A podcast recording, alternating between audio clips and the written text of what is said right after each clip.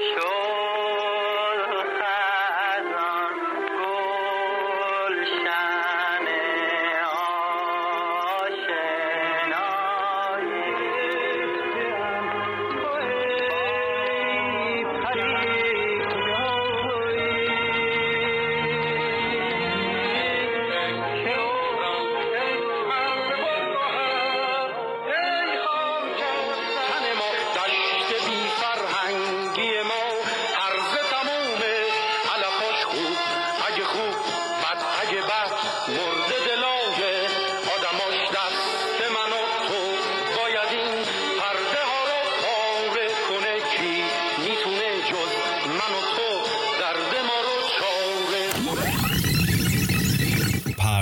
اول ننه بیگم ملاباجی داستان این قسمت راجب یکی از کشتیگیران مشتی دنیاه یکی از کشتیگیران برتر دنیا. یا بهتر بگم پهلوون داستان توی بهار سال 1310 شروع میشه. جایی که یه بچه پنج خرداد اون سال به دنیا میاد. محل تولدش روستای درزیکولای توی شهر بابل استان مازندران. اسمشو می‌ذارن امام علی. آره اسمش یکم عجیبه شاید ولی اسمشو می‌ذارن امام علی. فامیلش هم حبیبی بوده. شغل خانوادگیشون کشاورزی بود. باباش توی پنج سالگی تصمیم می‌گیره بفرستتش مکتب خونه مکتب خونه عربی که قرآن و عربی یاد بگیره. معلم مکتب خونه اسمش ننه بیگم بود. ننه بیگم ملا باجی. ننه بیگم بعد از تموم شدن درس و مشقی که بچه ها می‌داد بچه ها رو بر می داشت و می‌برد تو حیات و شروع می‌کرد به بچه ها کشتی یاد دادن و باهاشون کشتی هم می‌گرفت. کشتی که ننه بیگم با امام علی حبیبی کار می‌کرد که البته اینجا بعد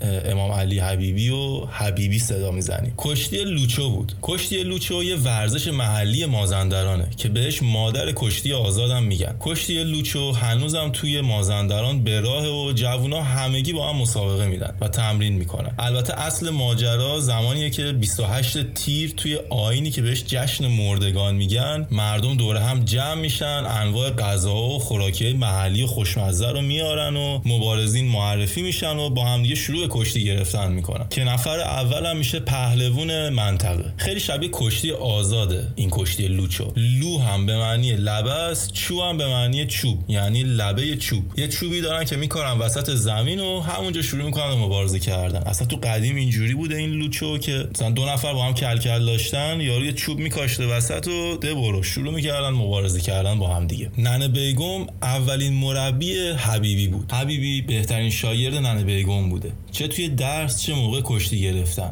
مثلا یه بار ننه بیگم میگه حبیبی بیا و یه کشتی با مصطفی بگیر. یکی دیگه از دانش آموزای ننه بیگم ملاواجی این آقا مصطفی تو کمتر از یه دقیقه قش می‌کنه جلوی امام علی حبیبی. بس که این آدم خوب کشتی می‌گرفته از همون بچگی. و خلاصه بهترین شاگردش بوده از هر لحاظ. حبیبی وقتی دوازده سالش میشه پدرش رو دست میده. بعد از فوت پدر مادرش دستش رو می‌گیره و می‌بره قائم شهر. که پیش خواهرش زندگی کنن. و اینجاست که از ننه بیگم دور میشه. توی قائم شهر برای امرار معاش و کمک خرج خونه بودن میره توی مغازه آهنگری کار می‌کنه. روزی پنج ریال یا همون پنج قرون قدیم دستمزدش بوده. الان پنج قرون خیلی مقدار ناچیزیه خیلی خیلی زیاد ناچیز ولی خب اون موقع می‌شده باشی کارایی کرد. دو سالی اونجا کار می‌کنه و بعدش تقریبا توی 14 15 سالگی میره به کارخونه نساجی قائم شهر. همونجا توی نساجی قائم شهر یه باشگاه کشتی هم بوده که اسکندر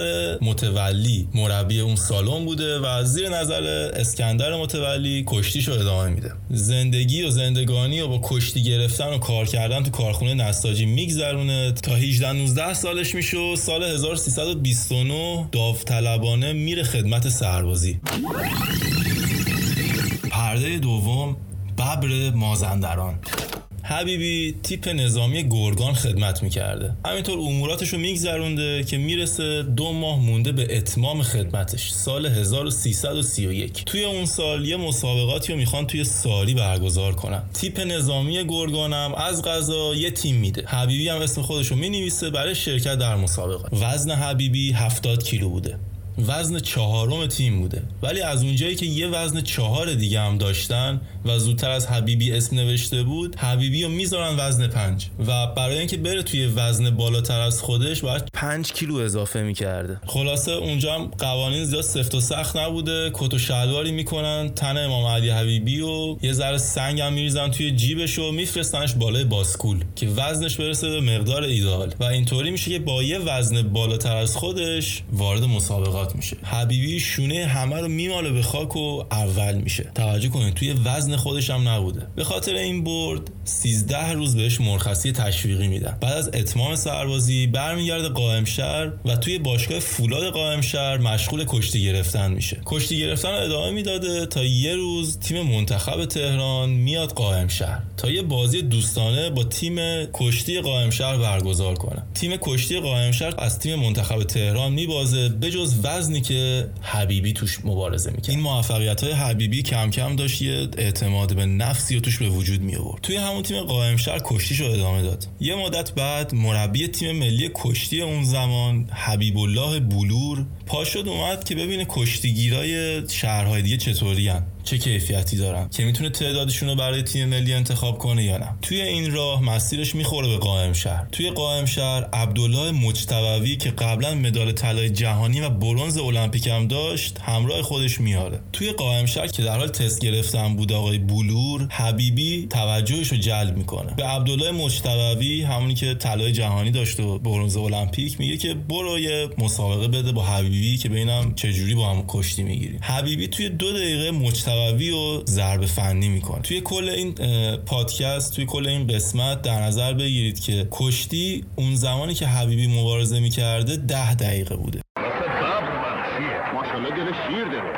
مگه با من بیاد تهران فوت فنهای کشتی رو بهش یاد میدم؟ خیلی با استعداده خلاصه می‌بینن حبیبی کارش درسته و حبیبی رو می‌برن مسابقات کشوری. توی اصفهان سال 1332 توی اصفهان اول میشه. توی اصفهان اول میشه و برمیگرده باز توی قائم شهر. اونجا کشتیشو ادامه می‌داده تا اینکه می‌رسیم به مسابقات انتخابی المپیک ملبورن که باید حبیبی می‌رفته تهران و توی انتخابی شرکت می‌کرده. توی وزن آقای حبیبی یه کشتیگیر دیگه داشتیم که بهش می‌گفتن مهندس توفیق جهانبخت توفیق. آقای توفیق توی وزنی که امام علی شرکت می‌کرده حضور داشته. و این آقای توفیق اون زمان کشتیگیر معروفی بوده. اولین طلای کشتی ایران و همین آقای توفیق آورده. اولین طلای جهانی و, و المپیک هم داشت. قبل از اینکه حبیبی به فینال انتخابی برسه و به مهندس توفیق بخوره بهش میگن که شما چه ببری چه ببازی مهندس توفیق رو ما قراره بفرستیم مسابقات. قبل از بازی هم با مهندس توفیق یه کلکل می‌کنه و بهش میگه که با امتیاز ببرمت یا ضربه فنیت کنم که مهندس توفیق میگه نمی‌تونی بیشتر از یه دقیقه دووم بیاری.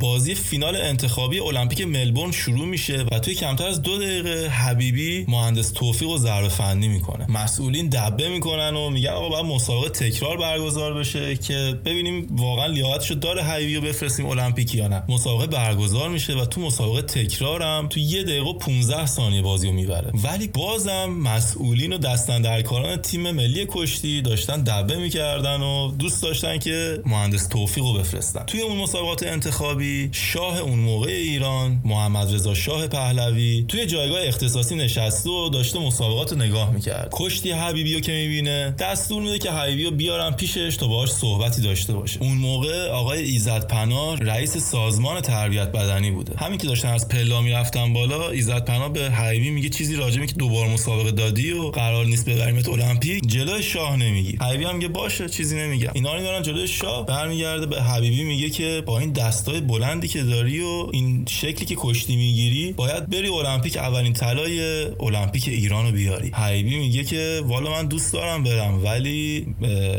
مسئولین تیم ملی نمی‌خوان که من برم. شاه با تعجب برمیگرده آقای عزت رو نگاه می‌کنه. آقای عزت میگه که نه این داره از خودش این حرفا رو در میاره. انتخاب شده که بره المپیک. و خلاصه قضیه رفتن المپیکش اینجا ختم به خیر میشه محمد محمد رضا شاه برمیگرده میگه که اهل کجایی؟ میگه اهل درزی کلای مازندران. میگه اه هم ولایتی هم هستیم. محمد رضا شاه هم مازندرانی بوده اصالتا. و بهش میگه پس برو حتما واسه ما طلا رو بیار. امام علی حبیبی برمیگرده به شاه میگه اولیا حضرت من یا خودم برمیگردم با طلا یا جسدم برمیگرده بدون طلا. حبیبی میره به مسابقات المپیک ملبورن در استرالیا. توی وزن حبیبی کشتیگیره شناخته شده خیلی زیادی بودن توی اون زمان. و تقریبا حبیبی ناشناخته ترینشون بود و هیچ کسی نمیشناختش. توی اون تیمی که رفته بود المپیک آقای تختی هم حضور داشت پهلوان تختی. قرعه کشی انجام میشه توی قرعه اول می‌خوره به اول آندربرگ سوئدی. این اول آندربرگ سوئدی چهار تا طلا داشته و دو تا نقره که یکی از این طلاهاش هم توی المپیک دوره قبل بود. یعنی نفر اول المپیک دوره قبل می‌خوره بازی اول به حبیبی. حبیبی توی بازی خیلی سخت بعد از 4 دقیقه و 45 ثانیه حریفش رو ضربه فنی می‌کنه. این خبر ترسی و میندازه توی جون بقیه کشتیگیرا. بعد از این بازی سخت 4 تا بازی بعدش رو تو کمتر از دو دقیقه می‌بره تا می‌رسه به فینال. جلوی بستایوف از شوروی. ساعتی قبل از بازی حبیبی شروع می‌کنه به تب کردن و بدنش ضعیف میشه و حال خوشی نداشته. جوری که حتی امکانش وجود داشته که حبیبی فینال بازی نکنه. ولی میرو سر مسابقه فینال حاضر میشه. حبیبی اون بازی رو هم تو کمتر از دو دقیقه می‌بره. قهرمان المپیک ملبورن میشه. اولین مدال طلای تاریخ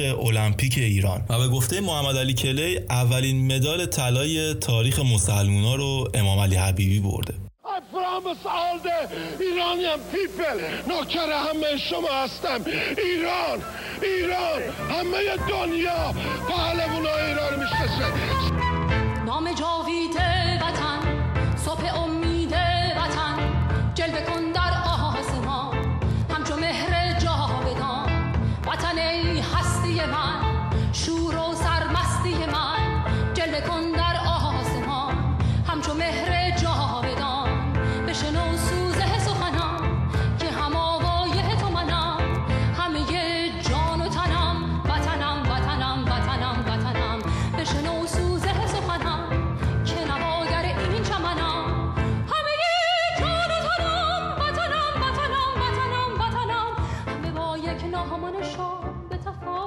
اون مصدومیتی که داشت قبل از فینال اینقدر جدی بود که بلافاصله بعد از اینکه از سکو میاد پایین حالش بد میشه و یک ماه توی بیمارستان توی شهر ملبورن بستری بوده. تا حالش نرمال میشه و برمیگرده ایران. از پل سفید تا قائم شهر صف کشیده بودن و به استقبالش رفتن و تشویقش می‌کردن. این شروع افتخار آفرینی حبیبی بود. سال 1958 یعنی یعنی دو سال بعد از المپیک ملبورن تو مسابقات آسیایی توکیو توی فینال اسماعیل اوغان ترک رو می‌بره. این اسماعیل اوغان ترک توی کارنامهش طلای المپیک و نقره المپیک و مدال جهانی هم داشته. کشتیگیر بزرگی بوده. تو فینال آسیایی توکیو که میبرتش به حبیبی به ترکی میگه تهران دا سنه دیرم یعنی اینکه لاتی واسش پر می‌کنه و میگه تهران منتظرتم. سال بعد قرار بود مسابقات جهانی توی تهران برگزار بشه. مسابقات سال 1959 تهران مسابقات جهانی که میزبانش تهران بوده شروع میشه بالاوادزه و اسماعیل اوغان از شاخهای وزن امام علی بودن. همون اسماعیل اوغانی که اومده بود حالا انتقامش رو بگیره. بالاوادزه از شوروی تو یه دقیقه و سی ثانیه ضربه فنی میشه. فنی که بهش می‌زنه فن سر و تهیه کیه این فن سر و تهیه مختره و به وجود آورندش خود امام علی حبیبی بوده. کلا امام علی حبیبی سه تا فن توی کشتی جهانی توی فدراسیون کشتی جهانی ثبت کرده. سه تا فن. اسم یکی از فناش همین سر و تهیه کیه اسم یکی از فناش یک دست و یک باه و فن آخرم به اسم خودشه حبیبی. یعنی شما در نظر یه فن داریم به اسم حبیبی توی کشتی. خلاصه فن سر و تهیکی که روی بالاوادزه می‌زنه خیلی هم فن قانونیه ولی بالاوادزه دندهاش میشکنه. فینالو می‌خوره به اسماعیل اوغان ترک و اسماعیل اوغانو هم توی کمتر از دو دقیقه می‌بره. شمارش معکوس میشمارن. چهار ثانیه سه ثانیه دو ثانیه. تمام تمام. نباشی دلاور خدا قوت پهلوان. شیر مادر نان پدر حلال دلاور توی این مسابقات بعد از اینکه اسماعیل اوغان رو برد یه جوون اهل ساری میپره وسط تشک کشتی و دست امام علی رو می‌گیره و می‌بره بالا داد می‌زنه به این میگن ببر مازندران. اینه ببر مازندران. چند بار اینو تکرار می‌کنه. از همینجا به بعده که لقب حبیبی میشه ببر مازندران و اولین نفری بوده که این القاب ببر مازندران و امثالش رو یدک کشیده. امام علی حبیبی. و اسماعیل اوغان که کم نمیاره بهش میگه که ژاپن دا سندی هرم یعنی ژاپن میام میبرمت. سال 1961 هم تو ژاپن قرار بوده با هم مسابقه بدن. قرار نبوده با هم مسابقه بدن هم وزن بودن و میزبان مسابقات قهرمانی 1961 ژاپن بوده. ولی قبلش یه المپیک دیگه هم داریم. 1960 المپیک روم. توی المپیک روم حبیبی در حالی که ده امتیاز از بلوباخ آمریکایی جلو بود خیلی غیر منتظره ورق برمیگرد و بازی رو میبازه. این باخت باعث میشه که در جایگاه چهارم قرار بگیره و نتونه مدالی توی المپیک روم ببره. این تنها ناکامی امام علی حبیبی توی مسابقات جهانی بوده. توی قهرمانی جهان سال 1961 هم که به میزبانی ژاپن بوده اول میشه. البته ایران چهار طلای دیگه هم میاره از جمله طلای تختی. یه موضوعی که یادم رفت بگم توی المپیک قبلی که امام علی حبیبی قهرمان شده بود و اولین طلای ایران رو آورده بود تو همون المپیک هم تختی هم اول میشه. ولی از اونجا که وزن بالاتری بوده دیرتر اول میشه و دومین طلای ایران توی المپیک توی تاریخ المپیک غلامرضا تختی آورده. قهرمانی جهان سال 1962 که میزبانی آمریکا بود و حبیبی فقط با امید مبارزه انتقام جلوی بلوباخ آمریکایی رفته بود. تو خاک آمریکا. ولی قبل از اینکه بلوباخ به فینال برسه اسماعیل اوغان ترک بلوباخ رو ضربه فنی می‌کنه و می‌رسه به فینال و باز هم این اسماعیل اوغان رو می‌بره برای بار چهارم اسماعیل اوغان واقعا کشتیگیر خفن و خوبی بوده ولی خب امام علی خیلی راحت نسخهشو میپیچیده. وقتی که امام علی تو این مسابقات می‌خواد به روی سکو به اشتباه سرود ملی عراق پخش میشه و آقای حبیبی از سکو میاد پایین و اعتراض می‌کنه و مدال گردنش نمیندازه میگه تا سرود ملی ایران پخش نشه من نمیرم بالا مدال بندازم گردنم. خلاصه سرود پخش میشه و مدال به گردن امام علی حبیبی میفته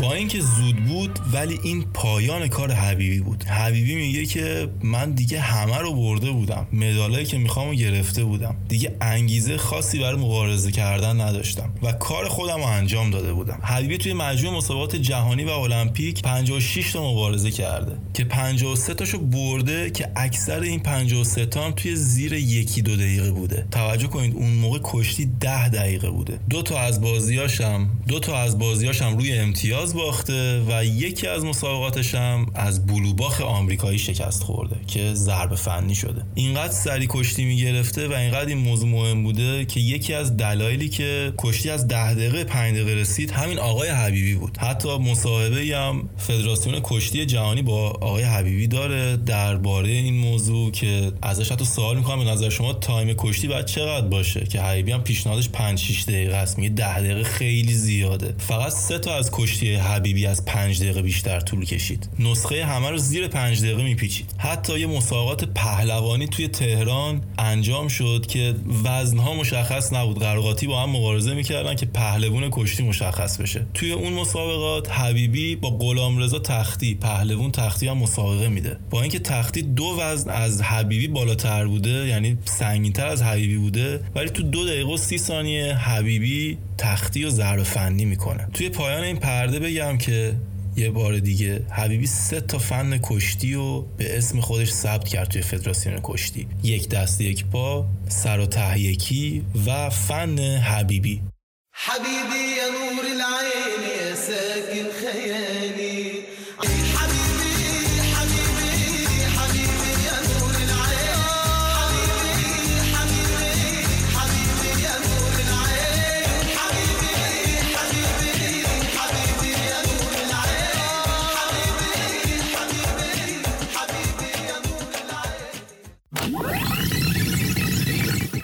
سوم من دیگه کارامو کردم. بعد از بازنشسته شدن حبیبی برمیگرد و به کارهای کشاورزی ادامه میده. زیاد نمیگذره تا سال 1342 با اصرار نمایندگان انجمن شهر بابل و مردم در انتخابات شورای ملی شرکت می‌کنه و با 3500 600 تا رأی که تقریبا میاره به عنوان نماینده شهر بابل روی یکی از 200 صندلی مجلس شورای ملی میشینه. امام علی حبیبی کارهای مهمی کرد توی این مدت. مرکزیت مخابرات استان و انتقال داد به بابل. کلی از خیابونا رو آسفالت کرد. لوله کشی آب شرب شهر بابل رو ساخت. یه جاده از بابل به درزی کلا زد. همون روستای محل تولدش که اسمش رو گذاشت جاده حبیبی که یه پلم داره اسم پلم پل حبیبیه. این اقدامات سنگین که البته این جاده زدنش هم خودش داستان داشت. باش کلی مخالفت کردن و گفتم بودجه بهت نمیدیم و خلاصه اونجایی که آدمی بود که حرف غیر منطقی تو کتش نمی‌رفت کار خودش رو انجام داد. همین اقدامات زیاد و مثبت و موثر باعث شد که توی بدهی و قرض و قوله بیفته. 120 هزار تومن قرض و بدهی بالا آورد. حالا مونده بود که بعد چیکار بکنه که این بدهی به طلبکارا بده. طلبکارایی که توی ساختن این آسفالتا و جاده و پل و لوله کشی شرکت کرده بودن و بودجه که به حبیبی دادن به اندازه همه اینا نه از طرف یکی از دوستاش بهش یک پیشنهاد داده میشه که بهش میگن آقا بیا برو فیلم بازی کن تا بتونین هزینه ها رو در بیاری. امام علی حبیبی اولش میگه با من که فیلم چی بازی کنم؟ من بلد نیستم فیلم بازی کنم. من فقط بلدم کشتی بگیرم. بهش میگن که همون کشتی گرفتنت مثل فیلمه. همین که بری کشتی بگیری ما از فیلم بگیریم خودش خوب در میاد. همین میشه که وارد سینما میشه. امام علی حبیبی چهار تا فیلم بازی می‌کنه که معروف ترینش فیلم ببر مازندرانه. من فرزند جنگل هستم. همینجا به دنیا اومدم همینجا زندگی کردم و همینجا باید بمیرم. اینجا موندنتون هیچ فایده نداره. چون در گمنامی میمونید. ما آدمای صاف و ساده هستیم. شنیدم تو تهرون شما هزار جور نیرنگ و نامردی وجود داره. من نمی‌تونم اونجور جاها زندگی کنم. درست میگی جوان. همه جا آدمای بد پیدا میشه حتی اینجا. اما مردم زیاد هست. تهرون هم مثل همه جای دیگه است. فقط چون بزرگتره مردا و نامرداش هم بیشتر هستن. درسته؟ هر حال تو تنها مال اینجا نیستی. تو فرزند این مملکتی. باید به این آب و خاک خدمت کنی و براش افتخار به دست بیاری. بعدش هم فیلم آدم و هوا رو بازی می‌کنه. بعدش هم فیلم رام کردن مرد وحشی. و فیلم آخرم مرد جنگل و جهنم سفید. حبیبی که توی سینما راه افتاده بود و فیلماش هم بینندهاشو داشت ولی از سینما هم بعد از سیاست کنار کشید. و همونطوری که توی ورزش کارشو کرد و کنار کشید توی سیاست کارشو کرد کنار کشید. توی سینما هم گفت من بدهیامو دادم. دیگه می‌خوام کنار بکشم. و از اونجا به بعد شروع به کشاورزی کرد. و همچنان این پهلوون زنده است و داره به کارش ادامه میده. این بود داستان پهلوان امام علی حبیبی گودرزی. بشناسون